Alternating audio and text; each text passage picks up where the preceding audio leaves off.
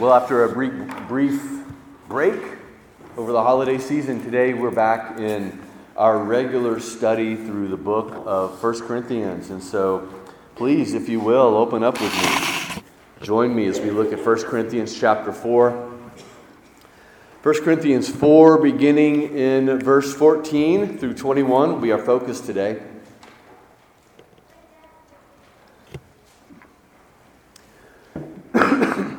Excuse me. I have a lingering cough, so please bear with me.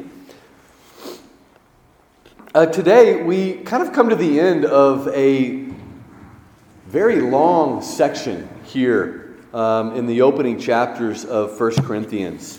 Uh, it's kind of a transitional point in the letter, because if you look just ahead to chapter five, Paul turns to deal with sexual immorality and church discipline, and other themes, other details and issues within the church. And so today, really, we kind of see a conclusion to what he's been arguing through the first four chapters.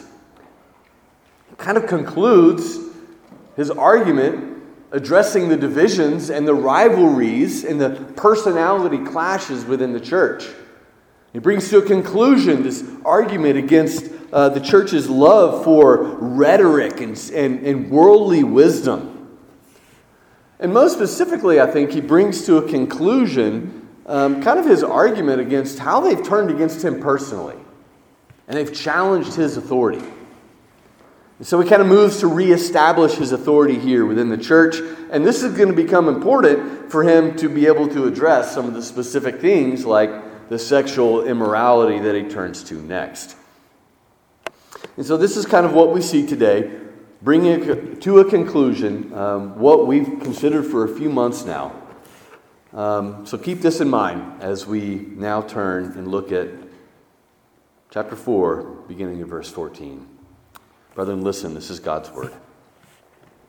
I do not write these things to make you ashamed, but to admonish you as my beloved children. For though you have countless guides in Christ, you do not have many fathers. For I became your father in Christ Jesus through the gospel. I urge you then, be imitators of me. That is why I sent you Timothy, my beloved and faithful child in the Lord, to remind you of my ways in Christ, as I teach them everywhere in every church.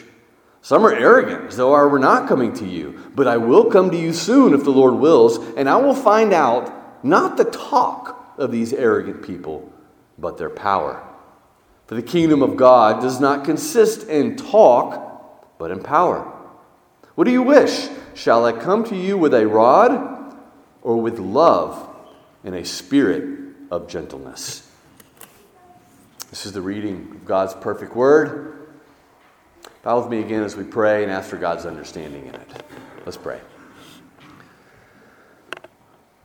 Lord, we stop and we acknowledge that whether you come to us with a rod or with a spirit of gentleness, we just simply long for you to come and draw near.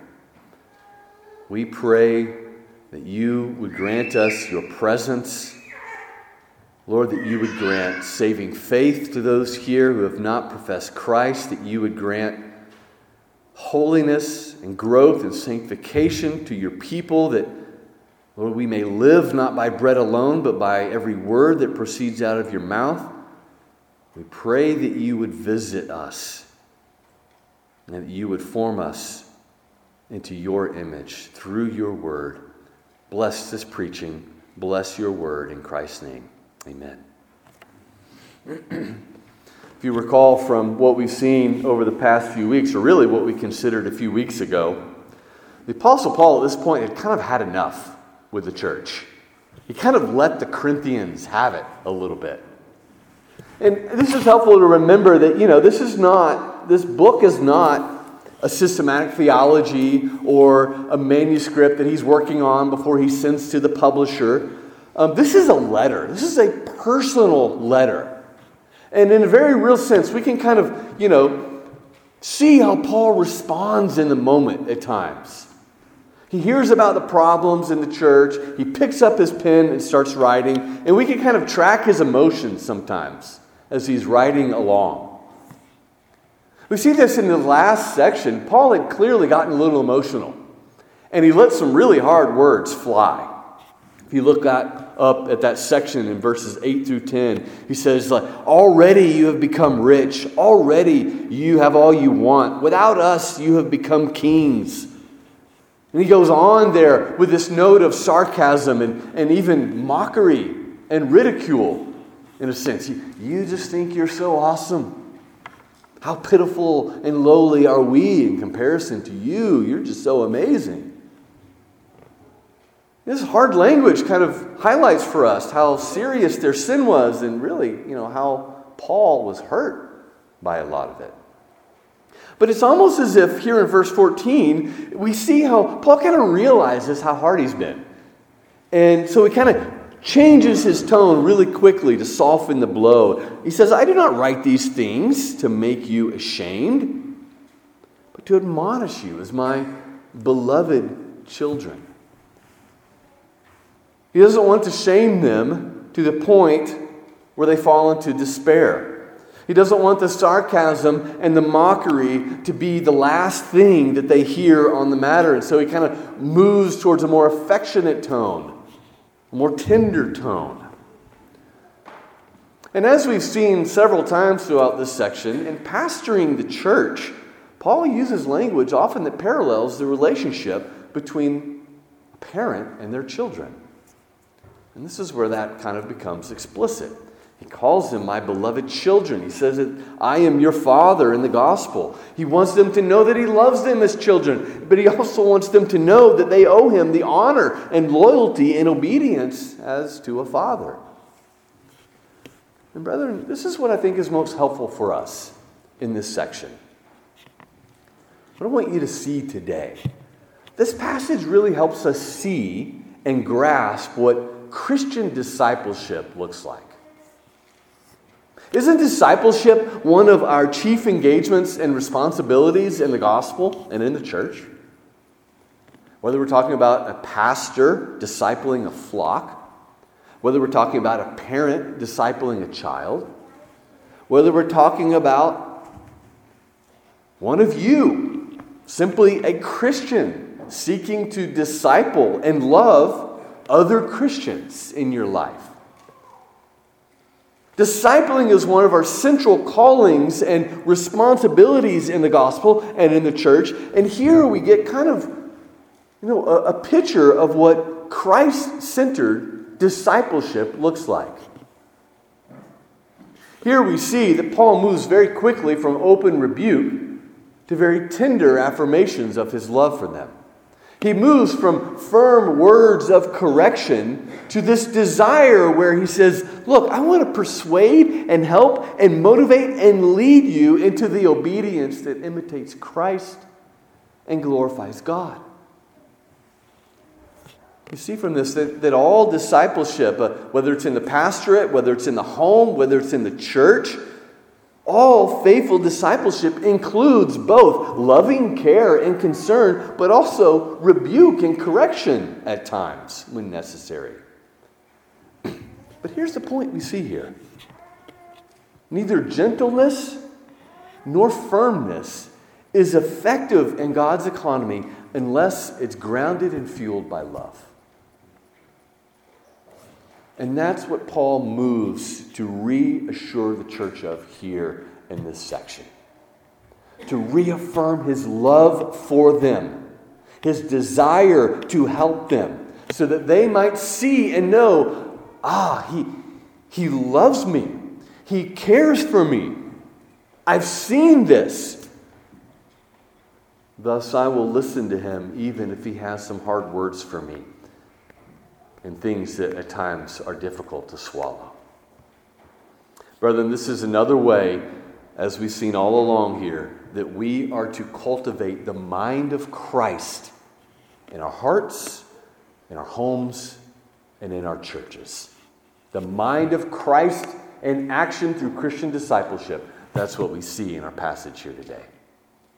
So to work through this, uh, we're going to consider it under three points. Fatherly guidance, faithful following, and firm warning. we see fatherly guidance, faithful following, and then a firm warning. So let's begin here with this idea of fatherly guidance.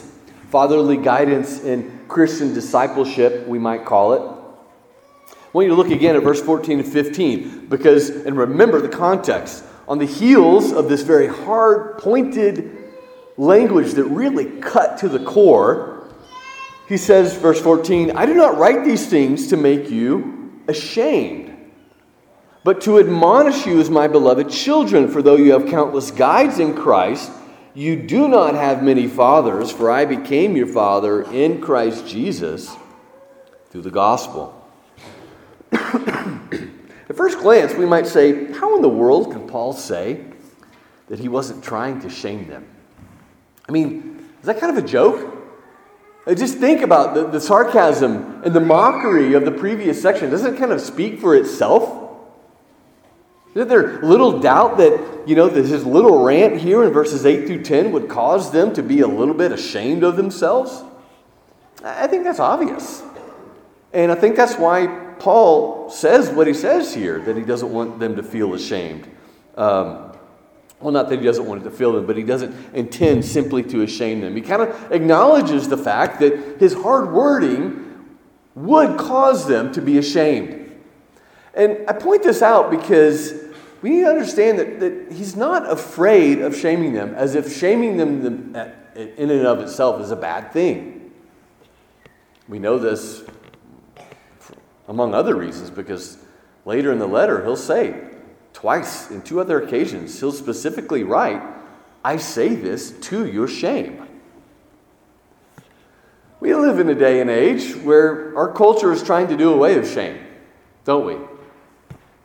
Everything is positive, affirming, self-esteem, a healthy sense of self-worth. That's, that's everything in our day. In our day and in our culture, sin is often either justified as normal or harmless, or it's explained away as an accident or a mistake or something I really can't control. It's somebody else's fault. It's my circumstances. It's my bodily makeup. We have a culture that is afraid and, and resistance to feeling any sort of shame whatsoever. And we see this in the New Testament as well. Philippians three nineteen, Paul is describing enemies of the cross that glory in their shame. The end of Romans one, Paul talks about how the things that, that, that ought to bring shame, sinful man has now boasted in. But in contrast to this, exposing sin in a way that leads to shame is, is often a helpful way to correct behavior. Sometimes we need to feel the shame of our sin. We need that shameful humbling, because that, that type of humility is what often leads us to repentance. So I point this out so that you don't see that, that it's not shaming them in and of itself that Paul backs away from. Rather, his point here when he says, I do not write these things to make you ashamed, is that he's not trying to shame them simply for the sake of degrading them. And that's where shame certainly does go off the rails. Shame that crushes a child, for example. It makes them feel worthless. It makes them feel useless. It's degrading to them. It, it, it, it, Is shame that kind of, in a sense, attacks them being made in the image of God. It drives them to despair. It tempts them to give up. That's shame that's unhelpful. That's shame that is destructive. A better way of putting it might be that shame or rebuke or ridicule that does not come from a heart of love aimed at building up is shame that is destructive. And that's Paul's point here. I don't intend to shame you simply to make you despair. I don't wish to shame you or shout at you kind of like a drive-by shooting at how wrong your behavior is. Rather, you need to know that, that I love you. You are my beloved children, and I say these things that bring shame in order to admonish you. The word admonish means to warn, with the goal of instructing or correcting behavior, a particular course of action. It is a word of correction, a word of warning, but it's, but it's specifically aimed at not provoking or embittering. And that's Paul's fatherly guidance here on display. If you're familiar with the game of basketball, um, maybe this will help illustrate. Think of a basketball coach on the sideline during a game, and uh, maybe there's a player on the opposing team who commits a hard and maybe unnecessary foul. And more than likely, the coach is going to throw his hands up, right? Maybe yell at the opposing player, yell at the opposing coach, and say, well, you know, what are you doing? That's unnecessary. That's not how you play the game. Somebody's going to get hurt. You know, his words and his actions, maybe his hands and, and the, the tone and, and the, the volume of his voice, and when in some part intend to shame the other player. What are you doing? Don't do that. So that he doesn't do that again. But what if the coach's own player commits the same type of foul? If he were to then just yell and throw up his hands in the exact same way, you know what? That would probably embarrass his own player. That could create distance between him and his player and, and hinder future performance. I think a better way the coach would handle that with his own players to probably pull him aside and privately admonish him and say, don't do that. Um, that's not how the game is played. Let me help you adapt your game so that that doesn't happen again and so that we win. And so that you flourish as a player. There might be a little bit of shame involved with the coach confronting the error to his player, but the context and the manner in which he handles it is going to serve to strengthen and encourage the player rather than simply tear him down and shame him like you would with an, with an opposing player. And, and I think that's kind of the picture here. Paul's saying, look, I'm trying to help you. Yeah, I want to correct your uh, course of action. Yeah, there's some shame involved here, but I want your welfare. I'm not simply trying to embarrass you. I'm not simply trying to belittle you. I'm not just expressing my anger and my hurt toward you. You are my children, and I'm your father. The coach doesn't have a relationship with the players on the other team. So his reaction when they foul is going to be received a whole lot differently than when his players, own players, do the same thing. He has a relationship with his own players. His players know, well, doesn't my coach, hasn't, doesn't he spend countless hours in, in preparation and practice and scheming and planning and coaching to help me become a better player and to help the team win? I can receive that correction from him then. That's Paul here. He's saying, I'm not yelling at you like a coach from the opposing coach from the sidelines. Don't you know that I love you? And don't you remember that we have a history together? He says in verse fifteen, you might have countless guides in Christ, but you don't have many fathers. Our relationship is unique. You need to remember that. You may be infatuated with all these other teachers and leaders, but I'm the one who brought you the gospel. I'm the one who planted this church. I'm the one who spent a year and a half with you in the beginning, making sure you were established. If I, if I didn't love you, would I have endured the, the incredible hardship of evangelism and church planting there in Corinth? If I didn't love you, would I labor among you without receiving financial compensation? If I didn't love you, would I have stayed with you longer than I did with any other church plant? You know, he's, he's not pulling rank here. He's not just, um, you know, um, exercising a power play saying, don't you know who I am? No, he's saying, I love you. Don't you know that? I brought you the gospel. I spent this time with you. Using the analogy of, of the parent, um, doesn't a father have more authority over a child than a school teacher?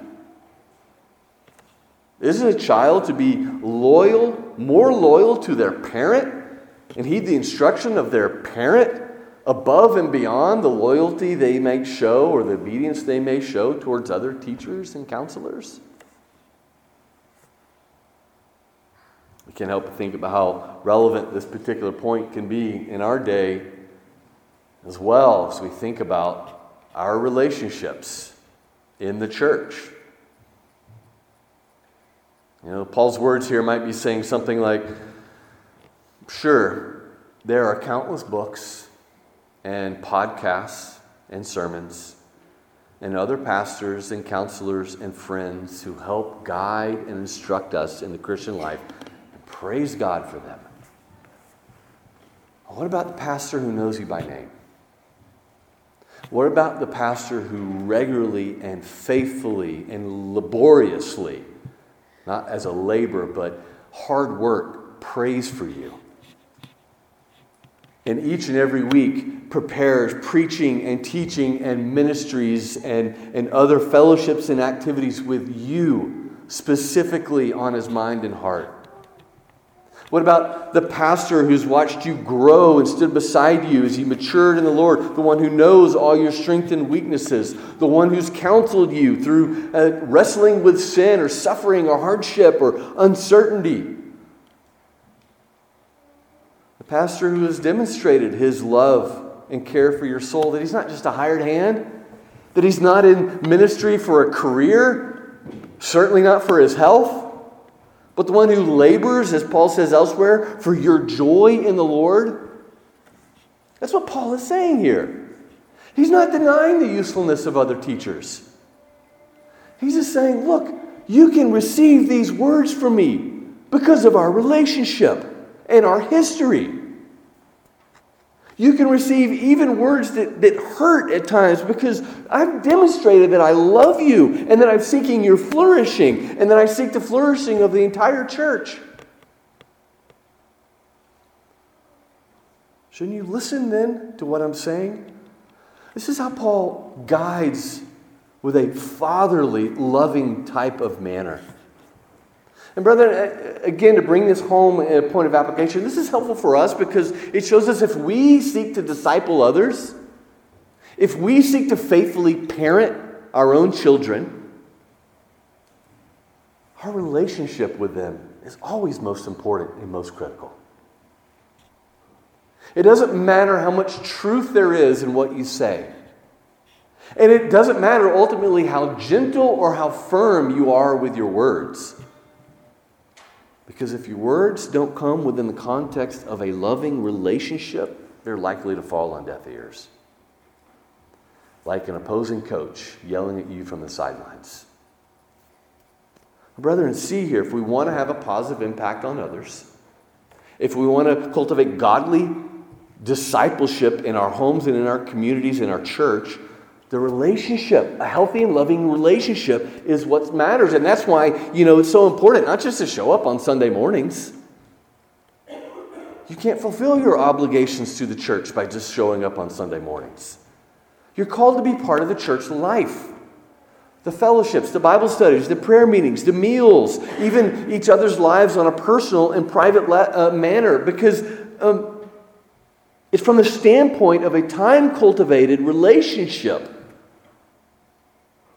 that we can both give and receive gentle and encouraging words, but also the difficult and hard words when necessary. People will receive our discipleship when we know that we have that they, when they know we have invested in them and that we love them. They know the source and can respond accordingly, even if they don't like what they hear. That's Paul's fatherly guidance that we see here. But secondly, equally important is the fact that we can't just expect to disciple people simply with our words. And so that leads us then to faithful following. Secondly, faithful following. On the basis of his fatherly love and his history with them, how does he instruct them? Look at verse sixteen. I urge you, be imitators of me. In parenting, just like in church leadership and discipleship, leading by example is absolutely necessary. It's indispensable. Children may not listen to our words, but they will always pay attention to our example. You can certainly take that to the bank. So Paul builds on this fatherly metaphor. He's saying, like father, like son. And, and to be clear, he's not saying, you know, follow me instead of following Apollos or follow Cephas. Remember, they were all kind of dividing up against themselves. He's not saying, look, attach yourselves to me in contrast to the others. That would go against what he's been arguing the whole time. Boast only in the Lord. He's simply saying, follow me as I follow Christ. Follow me and imitate me as I put on the mind of Christ. This is a call for them to seek the unity of the church and to promote the church's well-being corporately, as Paul has labored to do. It's a, it's a call for them to put on Christ in, in self-giving, in sacrifice, in suffering, in humility for the good of others and for the well-being of the church. It's a call for them to put away childish and selfish and immature, divisive behavior and evaluations of the church based upon the standards of this world, and to move on then to love and humility and self-giving. It's a call for them to embrace suffering and tribulation when necessary, the difficulties that come with walking the way of the cross. That's what he's saying. Imitate me, my lowliness, my humility, my love for the kingdom. And you know what this shows us, brethren? It shows us, I think, that ultimately disciples are made by people and through relationships rather than simply through words and ideas. Of course, words are necessary. Um, Paul just said in verse fifteen that he became a father to them in Christ through the gospel. Without the words of the gospel, you don't have disciples of Christ. And it's the word that sanctifies as well. But my point in this is that gr- true growth in discipleship will never be accomplished just with words and words alone. Transformation happens, whether we're talking about with our children, whether we're talking about in the church, whether we're talking about on, with one-on-one relationships. Transformation happens when people are not just taught, but they are shown by example what it means to live the Christian life. So, to be fair here, just like a moment ago, I kind of made the argument that a church member ought to be loyal to their pastor above other teachers and guides in the Christian life. At the same time here, on the flip side of this, pastors have a solemn duty and responsibility to live in a way that models the gospel, that they may rightly say, imitate me. And that's Paul's point here. He's saying, I'm not just demanding loyalty because I'm your father. He's not just saying, you know, as we've all heard our parents say from time to time, because I'm the dad, that's why, right? Which is legitimate in some sense, but that's not ultimately what he's saying. He's saying, I have a responsibility as well to live this way, to set this example. So see me and follow me. See that I'm not a coach yelling at you from the sidelines. I'm actually in the game myself. And I'm not demanding of you anything that I'm not willing or responsible to do myself. That's true leadership. In the home, in the church, in discipleship, leading by love and leading by example. Recognizing that followers have a responsibility to follow, but leaders also have a solemn responsibility to rightly lead. And there's one more element to this too before we move on uh, that's related to this. Look at um, verse seventeen again. That is why I sent you Timothy, my beloved and faithful child in the Lord, to remind you of my ways in Christ as I teach them everywhere in every church. Paul is saying, I can't be with you right now, but I'm going to send you my best guy. The guy who I desperately need and rely upon. I sent him to you to prove my love to you. I sent him to you to prove that I'm practicing what I preach. That I'm not demanding from you a love and a humility and a sacrifice and a willingness to suffer and a willingness to put your rights aside for the good of others. I'm not demanding any of this any more than I'm not doing and actively pursuing myself. And someone else will bear witness to that. He will show you the way that I live. And then at the end of verse seventeen, don't miss this. As I teach them everywhere in every church. Not only am I not demanding of you anything that I'm not willing to do myself, but I'm also not demanding of you anything that I don't demand of every church, everywhere. You are called to live the same way in which the church Catholic, small c, the church universal, is called to live as well. So not only get in line with me, but get in line with a greater church at large and see that this present infatuation with these divisions and rivalries have set you apart from the church universal in a very dangerous way. Brethren, that's faithful leadership. That's faithful following as well. Leading by example, practicing what we preach, setting expectations in line with what, how we live, but also with how the church universal is called to live. And a child or a disciple and a church who is humbly and eagerly willing to follow. Not go their own way, but follow their leaders in the Lord. Leaders aren't perfect. Paul himself wasn't perfect. And, and a refusal to follow a leader simply because he's not perfect is, is arrogance. It's like refusing to obey a parent because their parents, our par- parents are sinners too. But insofar as the leader imitates the mind of Christ and walks in the great tradition of the Christian faith, we have a duty and responsibility to follow. And that's God's call upon all of us in Christ.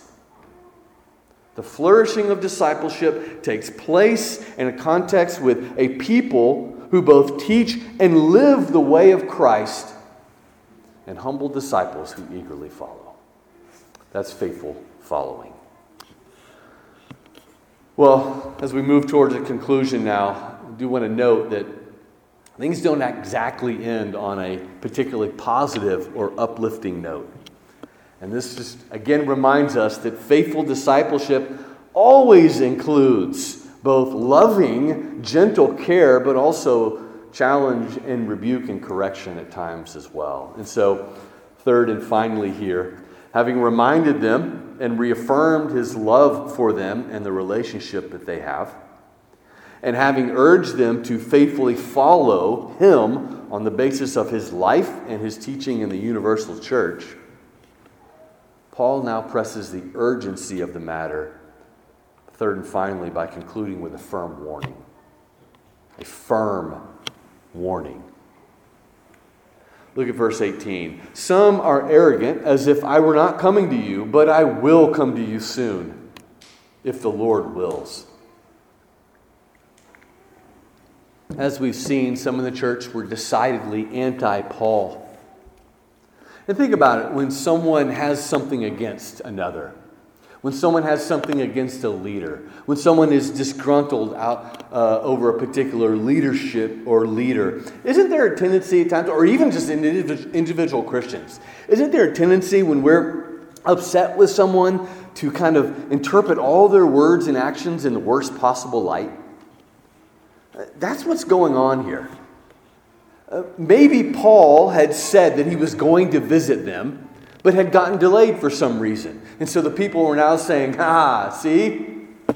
Here's a man who doesn't do what he says he's going to do. Or maybe he, because he hadn't been back to the church in quite some time, some were saying, you see, he doesn't really care about us. He cares about his own things. He cares about himself. Or maybe because he had sent Timothy rather than visiting himself. Some were saying, ah, see, he loves to hide behind the pen and his little subordinates. He, he won't dare come face us and speak to us face to face. Whatever it was, we don't know for sure, but by this verse here, some were arrogant towards him. For some reason, because he hadn't visited them, they were viewing that in the worst possible light. So they were boldly opposing him and his authority. authority. So that's why Paul says, as, God, as soon as God wills, I'm going to show up. You might be puffed up against me. You might think that you're better than me because my speech and my message are not in the plausible words of wisdom, as he said earlier, or as we learned from the Corinthians elsewhere, that his speech is contemptible and his bodily presence is weak. You're puffed up against me because I'm not what you think I should be. But when I come, I'm going to find out not the talk, but the power of these people. In one sense, it's kind of like throwing down the gauntlet, right? Paul's ready for the showdown at high noon. I'm going to show up, and we're going to see who's a man, right? Forgive me for that phrase, but you know what I mean. What does he mean, though, when he says, whose power is going to prevail when I show up? What, what does that exactly does that mean? Excuse me.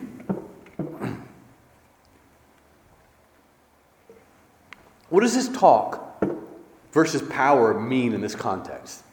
Well, think about what, what is the kingdom of God? If you remember back from our study of the Beatitudes in the spring, the kingdom of God is a new creation.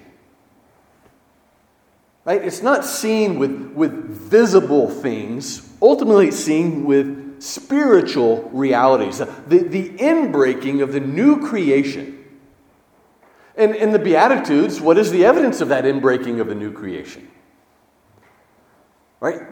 Great reversals of what we might expect. Poor in spirit, merciful, peacemakers, willingness to suffer and be persecuted, pure in heart.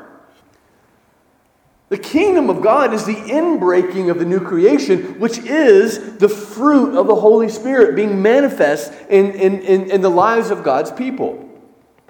The kingdom of God is spiritual virtues, the fruit of the Spirit, when they are present and when they are active. And that's what Paul means here when he says the kingdom of God does not consist in talk, but in power. I'm going to visit to see whether the Spirit is present in your midst. How do we know that? How do you know that? How do we know this in our day?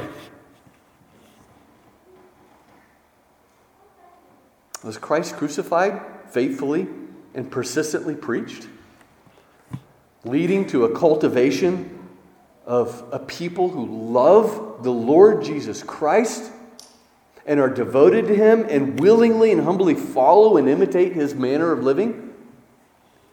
If you love me, you'll keep my commandments. Are there dead sinners, unbelievers, being brought to new life?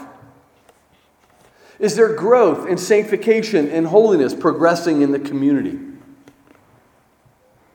You know, it's not in the externals of religion and worship that the power is seen.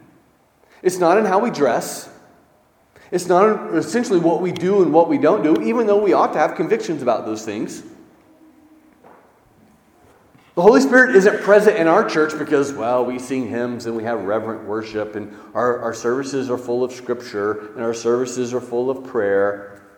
Those things could be there without the power of the Spirit. That's not ultimate. Those are good things, obviously, or we wouldn't do them. But most specifically, the power of the Spirit and presence of the Spirit, it's seen in things like humility, purity, peace, mercy, self-control, godliness, gentleness, kindness, faithfulness, goodness. As the saying goes, talk is cheap. Paul says, I don't care about your talk. I don't care about your words. I don't care about your rhetoric. I don't care about your preaching. I don't care about what great doctrine you might have. I don't care about your worship. I don't care about your spiritual gifts that you're doing. You're speaking in tongues. You're prophesying. You're healing. I'm looking at your character. I'm looking at your inward grace, not your eloquent boasts.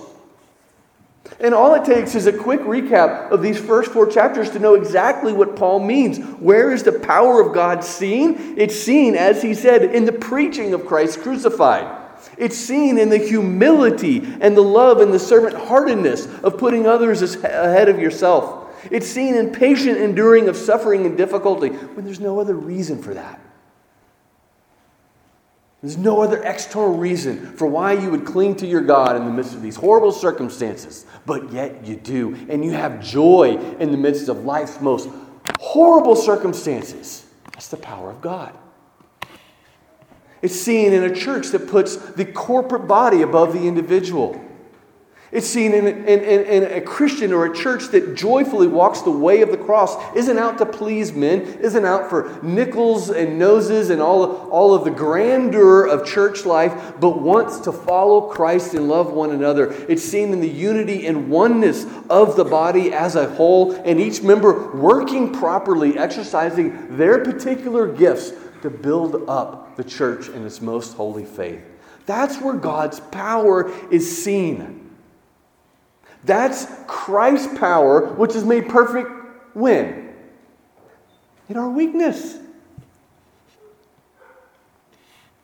In our weakness. And, and this can't be manufactured. It can't be created in and of ourselves. This is the work of the Spirit. So Paul says, I'm going to show up and I'm going to, I'm going to find out. I'm going to find out whether all of these teachers and all of this teaching is leading to godliness or if it's all just a show. And I'm going to expose it. And like, you know, when a child disobeys and the father calls on the phone and says, I'm on my way home. Paul says, I'm coming to deal with this. Your dad's on his way home.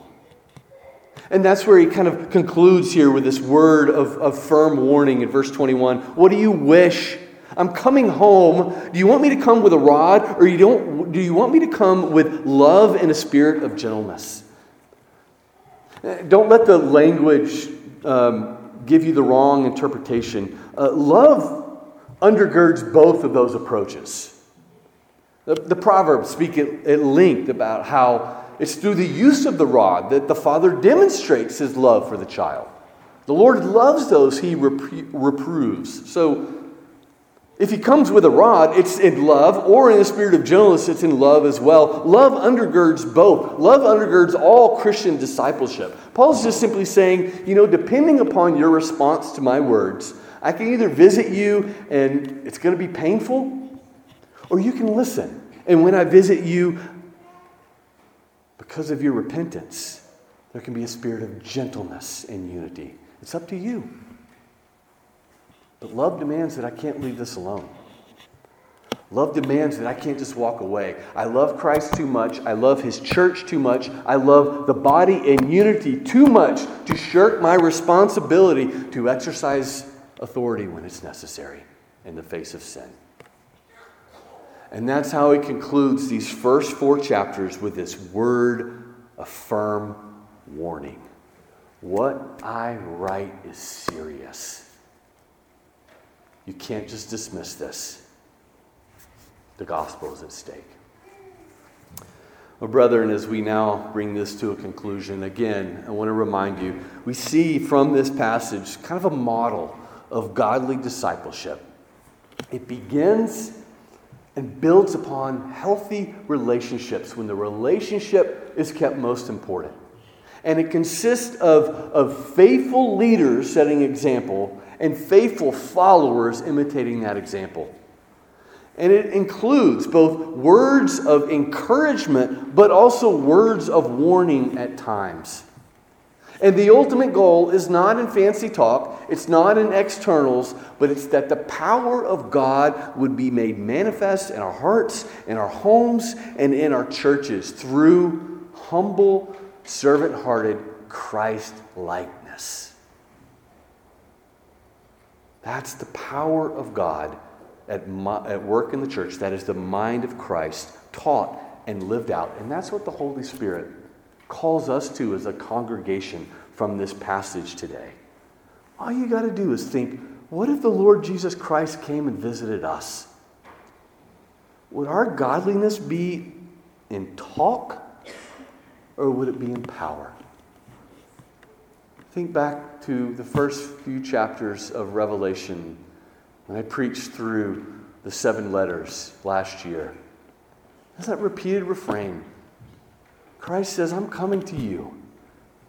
And if you don't repent, I will pull out, I will pull your lampstand, my presence. I will remove my presence from your church. At times through those letters, he says words that are really, really hard. But at other times, he encourages them and he builds them up. And that is the final and full picture of discipleship that we see. The Lord Jesus Christ. He's the faithful shepherd, and his sheep know his voice and they follow. Even if they don't like what he says at times. He is the vine, we are the branches. His Father is the vine dresser, and sometimes he prunes, and it hurts. But Christ does not demand of us anything that he hasn't done himself first. Christ doesn't demand of us anything he doesn't demand from all of the churches in the body of Christ. And the Lord Jesus Christ loves you so much. If you are in him, he loves you so much that he will do whatever is necessary for your sanctification and growth. That's the kind of Savior you need. Yes, he will bring the rod if that's what you need. And you can thank God for it. But he will also bring that gentle and lowly spirit as well to build you up. That's what you need. A Savior who loves you enough to do whatever is necessary for your growth and good and sanctification and the glory of his name and the good of the church. Even if you don't always like it. That's the kind of Savior that you need. And that's the kind of Savior that you have in the Lord Jesus Christ. Brethren, take comfort in that. Look to him not only as our perfect example, but as our perfect shepherd. Suffering on behalf of the sheep, but leading and guiding and correcting and directing according to his will. Brethren, let us be encouraged and challenged by these words today as we look to our Savior. Amen. Let's pray.